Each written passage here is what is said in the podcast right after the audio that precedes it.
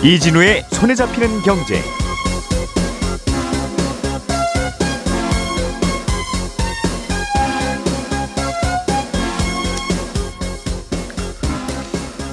안녕하십니까 이진우입니다.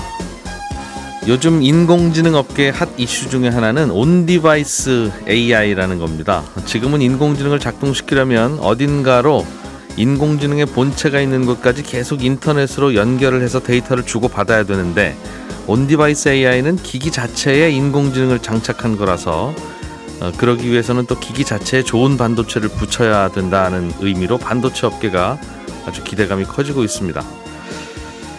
공정거래위원회가 대형 온라인 플랫폼의 독과점을 막기 위해 추진 중인 플랫폼 공정경쟁 촉진법에 해외 기업은 제외될 수 있다는 이야기가 나오고 있습니다.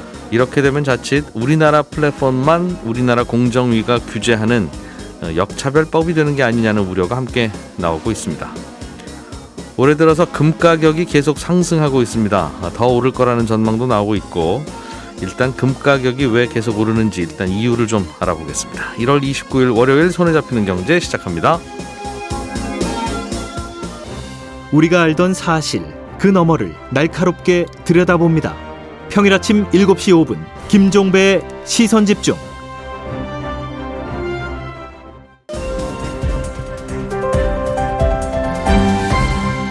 이진우의 손에 잡히는 경제. 예, 오늘은 어, 송현서 서울신문 기자 그리고 하창환 헤르메스 스탁 본 부장 두 분과 함께 경제 뉴스 중요한 것들 뽑아서 정리해 봅니다. 두 분 어서 오십시오. 안녕하세요.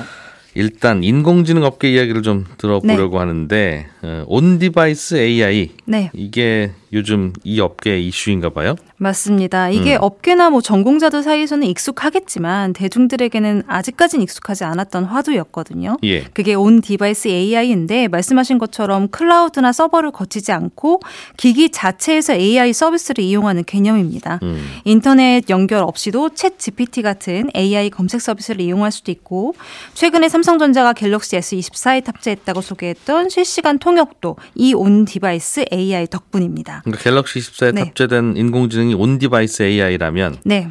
그러면 이제 갤럭시 24가 인공지능 성능을 발휘할 때 무슨 와이파이나 인터넷에 연결되어 있지 않아도 네. 배터리만 맞습니다. 충전되어 있으면 어 신기하게 다 어, 인공지능의 역할을 한다 이 말이군요. 맞습니다. 음. 그래서 사실 이 on-device AI까지는 몰라도 사용자들은 AI에 이미 익숙해져 있는 상황이잖아요. 근데 말씀하신 것처럼 AI 기능을 이용하려면 엄청나게 성능이 좋은 GPU나 메모리 반도체 그리고 또 엄청나게 많은 양의 데이터를 축적해 놓은 데이터 센터 같은 게 분명히 필요했거든요. 뭘 물어볼지 모르니까 사람들이. 그렇죠. 예. 그래서 이제 기기에서 요청한 정보들을 중앙 클라우드 서버로 전송을 해서 분석을 하고 이걸 다시 기기로 보내주는 방식. 음. 이게 이제 AI를 지금까지 우리가 활용했던 방식이죠. 그러니까 엄마한테 물어보고 알려줄게. 그렇죠. 그런 네, 방식이었던 맞습니다. 건데. 음. 전화로 치다면 이제 연결선이 필요했던 거죠. 네. 근데 이 데이터 양이나 인터넷 연결 상태에 따라서 AI 서비스의 결과물이나 품질도 상당히 달랐습니다. 음.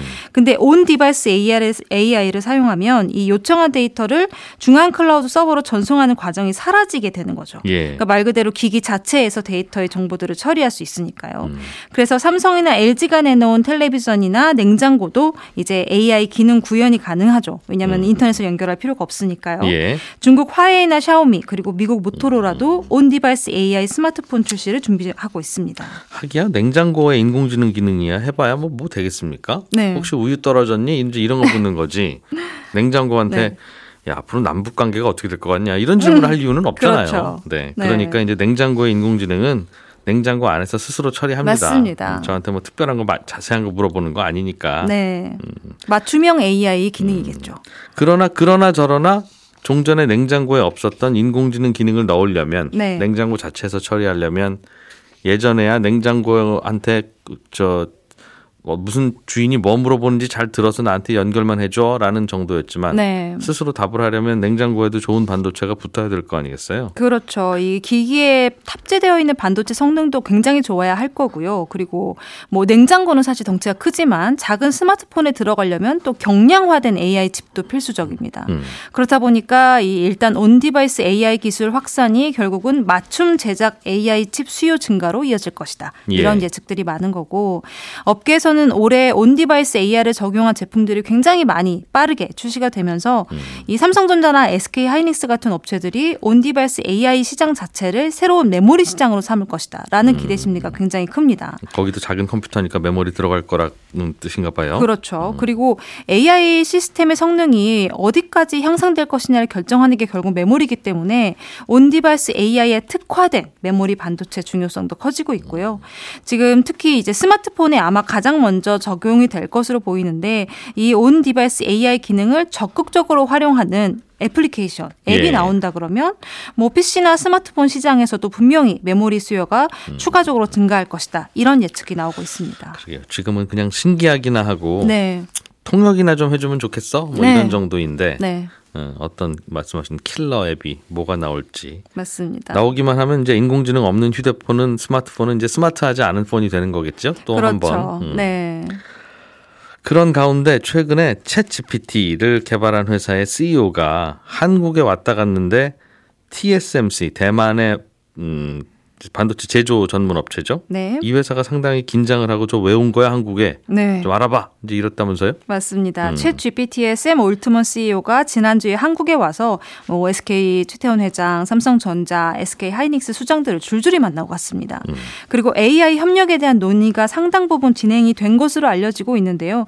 지금 챗 GPT는 직접 AI 반도체를 제작하려고 하기도 하거든요. 음. 그리고 그런 상황에서 또 국내 업계에서는 큰 손이 방문했다. 라는 기대감이 굉장히 컸죠. 예. 그래서 일단은 챗 GPT가 왜 우리 기업들과 접촉하게 됐는지 그 배경부터 좀 짚고 넘어가야 하겠는데요. 음. ChatGPT의 최근 기조는 탈 엔비디아였습니다. 그게 무슨 말입니까? 그러니까 최근에 OpenAI가 이제 업그레이드를 해야 되는 거예요. 예. 지난해 이제 선풍적으로 나왔지만 근데 AI 반도체가 일단 심각하게 부족한 상태고요. 음. 엔비디아의 AI 연산용 GPU에 대한 의존도가 굉장히 높은 프로그램인데 음. 엔비디아의 수급량이 또 너무 부족한 겁니다. 반도체 저 인공지능용 반도체 좀 만들려면 다 엔비디아에 전화해야 된다. 그렇죠. 예. 그렇다 보니까 수급량도 너무 부족하고 너무 오래 기다려야 되고 근데 음. 기껏 기다렸더니 가격은 또 너무 비싼 겁니다. 싫으면 말라 그러고. 그렇죠. 음. 그래서 오픈 AI가 지금 계획하고 있는 여러 가지 서비스를 도입하는데 굉장히 좀 여러 가지 문제가 많았어요. 음흠. 그래서 엔비디아의 의존도를 좀 낮춰보자. 라는 상황에서 조건부 조건을 상당 부분 충족할 수 있는 게 이제 국내 업체들이었던 겁니다. 그러니까 인공지능에 필요한 엔비디아 제품 같은 비슷한 걸 그렇죠. 삼성 하이닉스가 좀 만들어줄 수 있겠습니까? 그렇죠. 그 질문하고 간 것 같다. 맞아요. 음. 그래서 원래는 6시간 일정을 잡고 이 올트먼 CEO가 한국에 오려고 했는데 예. 일정을 1박 2일로 대폭 늘렸습니다. 음. 그래서 굉장히 긴밀한 이야기를 주고받은 것으로 보입니다. 음. 이런 소식 때문에 엔비디아가 긴장한다고 하면 뭐 이해는 되는데 네. TSMC는 왜 중간에서 본인들이 답답해해요? 왜냐하면 김치국을 좀 마셨거든요. 원래 대만 업계에서는 오픈 AI의 새 파트너가 TSMC가 될 것이다라는 추측이 굉장히 많았습니다. 음. 그런데 예상보다 올트먼 CEO와 한국 기업이 굉장히 빠르게 밀착을 하다 보니까 TSMC가 예. 이제 급해진 거예요. 그래서 급하게 엔비디아를 찾아갑니다. 음. 지난주에 TSMC CEO와 엔비디아의 이 젠슨 황 CEO가 회동을 했고요. 양사가 오픈 AI 대응 방안에 대해서 논의한 것을 것으로 알려지고 있습니다. 음. 지금 아시다시피 엔비디아가 AI 반도체 시장의 90% 이상을 장악하고 있고 예. 대부분의 물량을 TSMC에 위탁하고 있거든요. 음. 근데 오픈 AI가 국내 기업의 AI 반도체를 대량으로 주문하게 되면 어 이러, 이러다가는 반도체 시장의 음. 판도가 바뀔 수도 있다. 이런 예측이 분명히 있습니다. 그러니까 인공지능용 반도체는 일단 TSMC에서 사야 되는데 그렇죠. TSMC의 콧대가 너무 높고 번호표가 기니 네. 오픈 AI가 자체 제작을 해보자. 그렇죠. 자체 제작은 삼성이나 하이닉스한테 맡기거나 네. TSMC에 맡길 수밖에 없는데. 그렇죠. TSMC는 그동안 엔비디아 제품을 만들고 있었으니까. 네. 아, 그런 구도다. 네. 그러면 TSMC CEO는 엠, 음, 여기 오픈 AI에 가서 우리가 만들어 드릴게요라고 해야 될 것 같은데. 그렇죠. 음. 근데 지금 일단은 엔비디아를 먼저 찾아가고 옵니다. 예. 네. 그렇군요. 네. 어, 요거는 그러면 야 이제 우리한테 맡기려나 보다라는 음. 그런 생각을 갖게 하는 뉴스이기도 하지만 네. 오픈 AI에서 사실은 마음속으로는 TSMC한테 맡기고 싶은데 네네. 당신 말고 우리 대안 있어라는 음. 걸 먼저 보여주고 그쪽 가서 네. 협상하기 위해서 우리나라에서 바람 잡은 게 아닌가 하는 네 뭔가 그런 음. 액션일 수 있는 가능성이 있기도 하죠. 음. 왜냐하면 일단은 우리가 정식으로 계약을 맺은 것도 아니고 예. 아까 말씀드린 것처럼 챗 GPT가 이제 자체 반도체를 제작을 하려고 하잖아요. 음. 그렇다 보니까 미국 의회랑 반도체 팹 건설에 대해서도 이미 논의를 하고 있습니다. 그렇다 예. 보면 우리 기업 입장에서는 잠재적인 경쟁 상대라고 음. 또볼 수가 있고요. 예. 그리고 엔비디아는 사실 뭐 국내 반도체 기업의 최대 고객사 중에 하나라는 사실도 부인할 수가 없거든요, 우리가. 음흠. 그러면 오픈 AI와 협력 관계가 강화가 되면 엔비디아 눈밖에 또 날 수가 있습니다. 엔비디아는 주문을 그럼 TSMC한테만 다 몰아줄 그렇죠. 수 있다. 더 몰아줄 거야. 이렇게 될 수가 음. 있는 거죠. 네. 엔비디아도 TSMC한테 몰아줘서 좋을 건 없을 것 같아요. 그러면 네. TSMC한테 의존하게 되니까. 그렇죠. 음, 그렇긴 한데 정말 살려면 조용히 왔다 조용히 가도 되는 걸 네. 굳이, 굳이 1박 2일 회의하는데 이걸 네. 언론에 다 내는 이유는 뭐냐라고 네. 생각해 보면 내가 한국에 가서 뭐 좀 알아보고 왔어라는 네. 메시지를 아마 다른 곳에 던지고 싶은 게 아닌가 하는 생각은 네. 드네요. 맞습니다. 음. 저울질하고 있는 거죠. 그렇군요.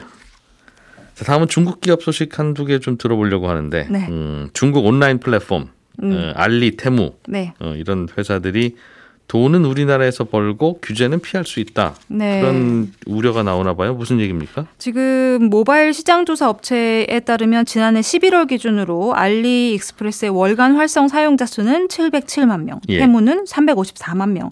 그러니까 합산해서 1000만 명이 넘을 정도로 국내에서 굉장히 빠르게 성장을 하고 있고요. 음. 광고도 굉장히 쉽게 볼 수가 있습니다. 근데 알리와 테무의 매출이 최소 1조 원은 넘을 것이다. 이런 전망은 많은데 음. 실제 매출이 공개가 되지 않아서 알 수가 없거든요. 우리 우리나라에서 올리는 매출 맞습니다. 네. 글로벌 매출은 공개가 되어 있어요. 음. 근데 우리나라 매출이 공개가 안 되어 있습니다. 예. 지금 뭐 2022년 기준으로 이제 알리 같은 경우는 전 세계에서 180조 원을 벌어들인 것으로 보이지만 음흠. 뭐 알리도 테무도 다 지금 국내 매출이 공개가 안 되어 있는 상황인데 예. 문제는 공정거래위원회가 이 온라인 플랫폼 기업 독과점을 막으려고 추진하고 있는 플랫폼 공정경제 촉진법에 음. 테무와 알리 같은 해외 기업들은 제외될 가능성이 높다는 겁니다. 음, 그 법이 무슨 네. 법인데? 건데요. 이게 일단 사업자의 매출이나 뭐 시장 점유율, 아까 말씀드린 사용자 수 이런 것들을 기준으로 지배적 사업자를 사전에 지정을 하겠다는 게 골자입니다. 음. 그래서 일단 매출이 공개가 되지 않으면 이 법을 적용하는 것 자체가 어려워지겠죠. 아, 지배적 사업자 자체를 그렇죠. 골라내기가 어렵다. 그렇죠. 선정을 해야지 사실 음. 뭐 예를 들면 끼어 팔기 같은 금지 사항을 어겼을 때 매출의 10% 과징금을 부과한다. 이런 것들을 적용시킬 수가 있는데 이게 결국은 해외 기업한테는 적용이 안 되다 보니까 음. 음. 국내 플랫폼 사업자들에게만 이 엄격한 룰이 적용될 수 있다라는 우려가 있는 거죠. 그러니까 쿠팡이 1등인지 알리가 1등인지를 어차피 그럼 공정위가 모르니까. 그렇죠. 네. 그냥 쿠팡 당신이 지배적 사업자라고 치고 네, 치고 넘어간다는 네, 거군요. 맞습니다. 음. 그만큼 이제 글로벌 사회가 됐나 봐요. 네. 그러니까 우리나라 공정위가 이 회사 매출도 알 수도 없고 사실 여기도 뭐 자체적으로 뽑아보기 전에는 네. 굳이 한국 매출을 왜 뽑아요? 그쵸. 라고 물어볼 수 있는 거니까. 네. 음.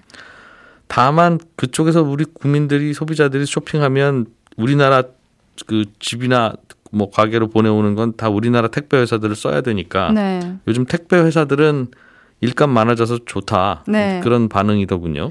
이게 사실 뭐 국내 택배사들이 지난해 좀 풍파가 있었어요. 코로나19 때는 택배 처리량이 굉장히 늘었다가 예. 2022년에 사실상 엔데믹이 오면서 주문량이 확 줄었죠. 음. 근데 이게 뭐 온라인 시장이 축소됐다고 보기는 좀 어렵고 쿠팡의 역할이 굉장히 컸습니다. 다 대부분 이제 쿠팡이 지배하다 보니 그렇죠. 음. 물량 대부분을 로켓 배송으로 자체 소화하거나 아니면 음. 입점에 있는 판매사 물량까지 로켓 배송이 대신 처리를 해 주면서 예. 택배사들이 일자리가 좀 줄었던 겁니다. 쿠팡이 택배사도 운영하니까. 그렇죠. 근데 그 다음에 알리와 테무가 한국 시장에 들어온 거예요. 그러면 또 대규모 택배 신규 수요가 생겼죠. 예. 대체로 알리는 CJ 대한통운의 택배 물량을 밀어주고 있고요. 테무는 한진택배와 계약을 맺고 있습니다. 네. 그래서 이제 지난해 이거를 보니까 택배 회사들이 영업 이익도 늘고 실적 개선이 있기는 했어요. 근데 지금 문제는 알리와 테무가 한국의 물류센터를 직접 짓는 걸 공식적으로 검토하고 있단 말이죠. 음. 근데 이게 이제 국내 택배 회사 투자자들한테는 그렇게 좋은 소식은 아닌 겁니다. 음. 왜냐하면 알리와 테무가 이제 물류센터를 들고 들어온다 그러면 예. 쿠팡처럼 자체적으로 배송을 처리할 수 있는 시스템도 들고 들어올 수 있는 거거든요. 음흠. 아니면 중국 업체들이 직접 한국으로 들어올 가능성도 있고요. 예. 물론 이제 시장 경쟁을 통해서 소비자들이 선택의 폭이 넓어지는 것도 굉장히 중요하지만 네. 관련 업계들은 이 부분에 대해서 좀 대비를 하지 않으면 그런 안 되는 상황이 왔습니다. 음. 근데 뭐 대비할 게 별로 없겠네요. 네. 음, 마음은 급한데. 네, 맞습니다. 쿠팡도 자체 물량이 많으니까 그냥 택배도 우리가 하지 뭐. 맞아요. 라고 하는 거고. 네. 알리테무도 많아지면 그냥 택배도 우리가 하지 뭐. 라고 네. 당연히 할 수 있으니까. 네. 음. 어, 일본 소식 하나 더 보죠. 맛집 어플이 하나 있었는데 한국 식당 손님을 줄어들게 했다. 네. 음, 이게 무슨 얘기입니까? 이게 일본에 있는 한국 음식 체인점이 제기한 소송이었습니다. 맛집을 음. 평가하는 어플이 이제 평가 기준을 바꾼 거예요. 별점을 주는 기준을 바꾼 거죠. 네. 그러면서 손님이 갑자기 줄었고 여기에 이제 한국 음식점 측이 알고리즘이 타당한지를 평가해야 한다. 이렇게 주장을 음. 했습니다. 일본에 있는 맛집 어플이 맞습니다. 일본에 있는 한국 음식점을 그렇죠. 좀 차별한 것 같다. 맞습니다. 예. 그래서 1심에서는 한국 한국 음식점이 이겼는데 음. 체인점이라는 이유로 알고리즘을 변경한 것이 독점 금지법 위반에 해당한다 이렇게 본 겁니다. 음흠. 근데 이번에 고등법원 재판에서는 반대로 맛집 평가 어플 회사 쪽에 합리성이 있다라면서 이 알고리즘의 타당성을 인정하는 판결이 나왔어요. 음. 그러니까 맛집 평가 어플이 우월한 지위를 이용해서 불이익이 있는 거래를 실시한 거는 맞지만 그렇다고 점수가 떨어지지 않은 다른 음식점하고 비교를 했을 때 뭐 이 어플 때문에 한국 음식점의 손이 손님이 얼마나 감소했는지 이건 사실 확인하기가 어렵다라는 게 판결 이유였죠. 어플 때문에 떨어졌다고 볼 수는 없을 그렇죠. 것 같다 아직은. 네. 음. 뭐 별거 아닌 소식이다 싶기도 한데 이제 다만 이제 일본 앱이 과, 감히 한국 음식점을 차별해 이제 이런. 네, 한국 내 아니 일본 내에서는 아, 이제 다른 한국 음식점도 음. 피해를 보지 않을까 하는 우려의 목소리가 있는 거죠. 그래서 우리가 좀 예민한가 봐요. 네, 네. 알겠습니다.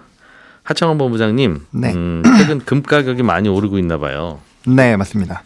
진작 좀 알았어야 되는 건데.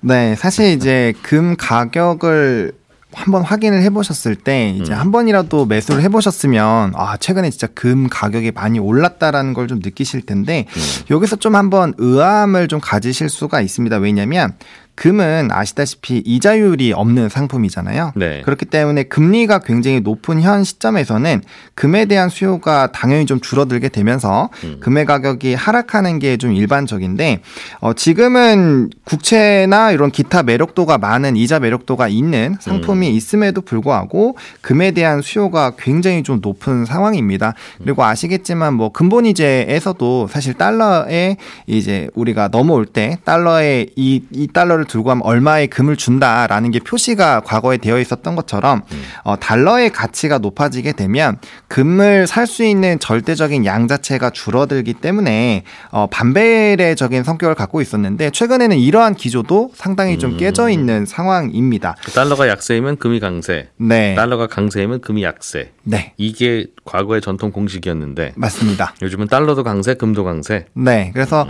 이렇게 조금 어, 안 맞는 흐름들이 나타나는 경우 가 많지는 않은데요. 이게 이제 가격 시세적으로 좀 보시게 됐을 때 지금 이제 금 시세가 최근에 한 돈당 3.75g당 어 37만 4천 원까지 좀 올랐었는데 요게 이제 1월 16일 때가 최고치였고요. 어 최근에는 이제 31만 아 37만 1천 원 수준으로 유지가 되고 있는데 이게 어느 정도 차이냐면은 제가 금을 실제로 좀 모으고 있거든요. 한 세 달, 네 달 전에는 한 돈을 살 때 한 31만 5천 원에서 32만 원 수준이면 가능했었는데 음. 요게 이제 한 세네 달 사이가 지나면서 37만 원대까지 상승이 나왔기 때문에 어, 굉장히 좀 큰 금액이 예. 올라간 것들을 확인을 해보실 수가 있습니다. 이제 돌반지 금반지는 없어지겠네요. 그렇죠. 반 돈도 20만 원이라는 뜻이니까. 맞습니다. 지금 한 돈에 40만 원이 그러니까요. 실제로 넘, 넘습니다. 네. 음. 최근에 금 가격이 이렇게 오르는 이유는 어떻게 해석들 하고 있습니까? 어, 일단은 크게 세 가지 이유가 있다라고 보시면 되는데 뭐 음. 지정학적 리스크가 일단 가장 크게 영향을 주고 있고요. 여기저기 전쟁이 있으니까. 맞습니다. 음. 그리고 이제 금리 변동성. 아무래도 이 금리 변동에 따라서 달러의 화폐 가치가 좀 변동이 나오기 때문에 어, 그 부분에 좀 이슈가 있고요. 또 이제 기타 중앙 은행 쪽에서 수요가 지금 굉장히 큰 폭으로 늘어나고 있거든요. 그래서 음. 이세 가지 부분이 글로벌 금 가격을 좀 끌고 올라간다라고 보시면 좋을 것 같습니다. 이자가 안 붙는 있는 거지만 이자율이 전체적으로 떨어질 거라고 예상하는군요. 올해 그 하반기 그, 되면. 네, 맞습니다. 음. 그래서 뭐 대표적으로 안전 자산에는 아시겠지만 금과 미국 국채 그리고 달러, 엔으로 구성이 되어 있는데 음. 어, 최근에는 뭐 금 가격만 좀 월등하게 많이 올라가고 음. 있다라고 보시면 좋을 것 같습니다. 하기야 금이 그동안 워낙 잘 안 올랐어요. 네, 집값 두 배 들고 뭐 이럴 때못 네. 오른 측면이 있기는 있죠. 예, 저희는 광고 잠깐 광고 잠깐 듣고 친절한 경제로 이어가겠습니다.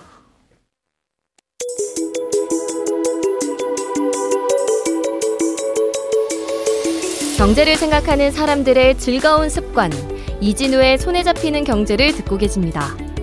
매주 처음과 끝에 찾아가는 특별한 코너 친절한 경제가 이어집니다.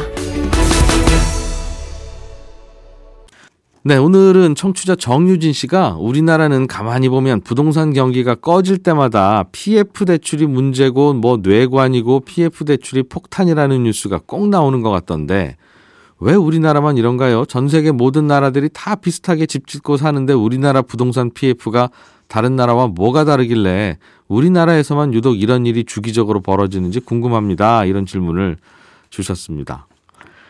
예, 요즘 문제가 되고 있는 PF 대출이라는 건 아파트를 지을 때 초기에 땅 매입 자금을 마련하기 위해서 빌리는 돈인데요. 이건 이 사업이 성공할지 아닐지도 잘 모르는 상황에서 그냥 계획만 보고 빌려주는 대출이라 이자가 아주 비쌉니다. 그런데 이런 대출을 받아서 열심히 땅을 사들이다가 부동산 경기가 갑자기 꺼지면 이게 사업이 안 될 가능성이 크니까 어, 그렇게 되면 그 비싼 이자를 갚을 방법이 없게 되고 그렇다고 땅을 되팔자니 사는 사람도 없고 그래서 돈 빌려준 금융회사들까지 줄줄이 문을 닫는 연쇄작용이 발생하는 건데요. 그럼 외국은 안 그러냐?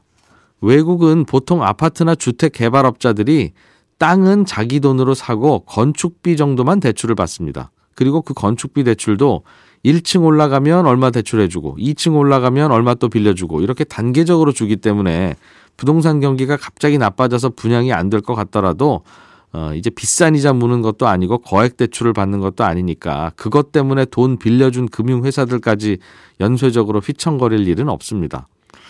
그럼 우리나라도 그렇게 하도록 하면 되지 않느냐? 그게 잘 안 되는 게요. 일단 외국은 아파트를 지을 때 한 동이나 두 동만 짓는 경우가 많아서 아마 그까짓 거 한두 동 들어가는 정도의 땅은 자기 돈으로 살 수 있는 업자들이 꽤 있는데 우리나라는 아파트를 지을 때 많으면 몇천 세대씩 대규모 대단지로 짓잖아요. 그러니까 이게 땅값만 수천억 원이라서 그 돈을 현금으로 갖고 사업 시작하는 아파트 개발업자는 없습니다. 그러니까 결국은 대단지 아파트를 선호하는 우리나라의 독특한 수요 구조 때문에 이 PF 대출 문제가 주기적으로 불거진다고 봐도 과언은 아닌 건데 그럼 왜 우리나라는 유독 대단지 아파트를 다들 선호하고 외국에서는 잘만 팔리는 나홀로 아파트나 뭐 빌라나 다세대는 싫어하냐? 몇 가지 이유가 있는데요. 일단 어, 주변의 사회 인프라가 부족해서 그렇다는 해석이 많습니다. 아파트 단지 안으로만 들어가면 뭐 공원도 있고 놀이터도 있고 벤치도 있고 노인정도 있고 뭐 방범도 잘 되고 그런데 아파트 울타리 밖으로만 나오면 공원도 없고 밤에 가로등도 별로 없고 산책하다가 앉아서 쉴 벤치도 없고 놀이터도 따로 없고 이게 생각해 보면 도시라면 당연히 있어야 되는 인프라들을 세금으로 만들어 놔야 될 것 같은 시설들이 아파트 울타리 밖에는 거의 없으니까 이제 그렇다는 거고요. 어, 그리고 또 보통 부동산 거품기 끝물에는 아파트를 분양받는 분들 중에는 직접 거주하실 생각이 있어서 분양받는 분들보다는 분양권을 사서 갖고 있다가 입주할 무렵에 프리미엄 붙여서 팔아보겠다는 투자자들이 꽤 많은데 투자자들은 기왕이면 대단지 아파트 분양권에 투자하지 빌라나 다가구 분양권에 투자하지는 않으니까요.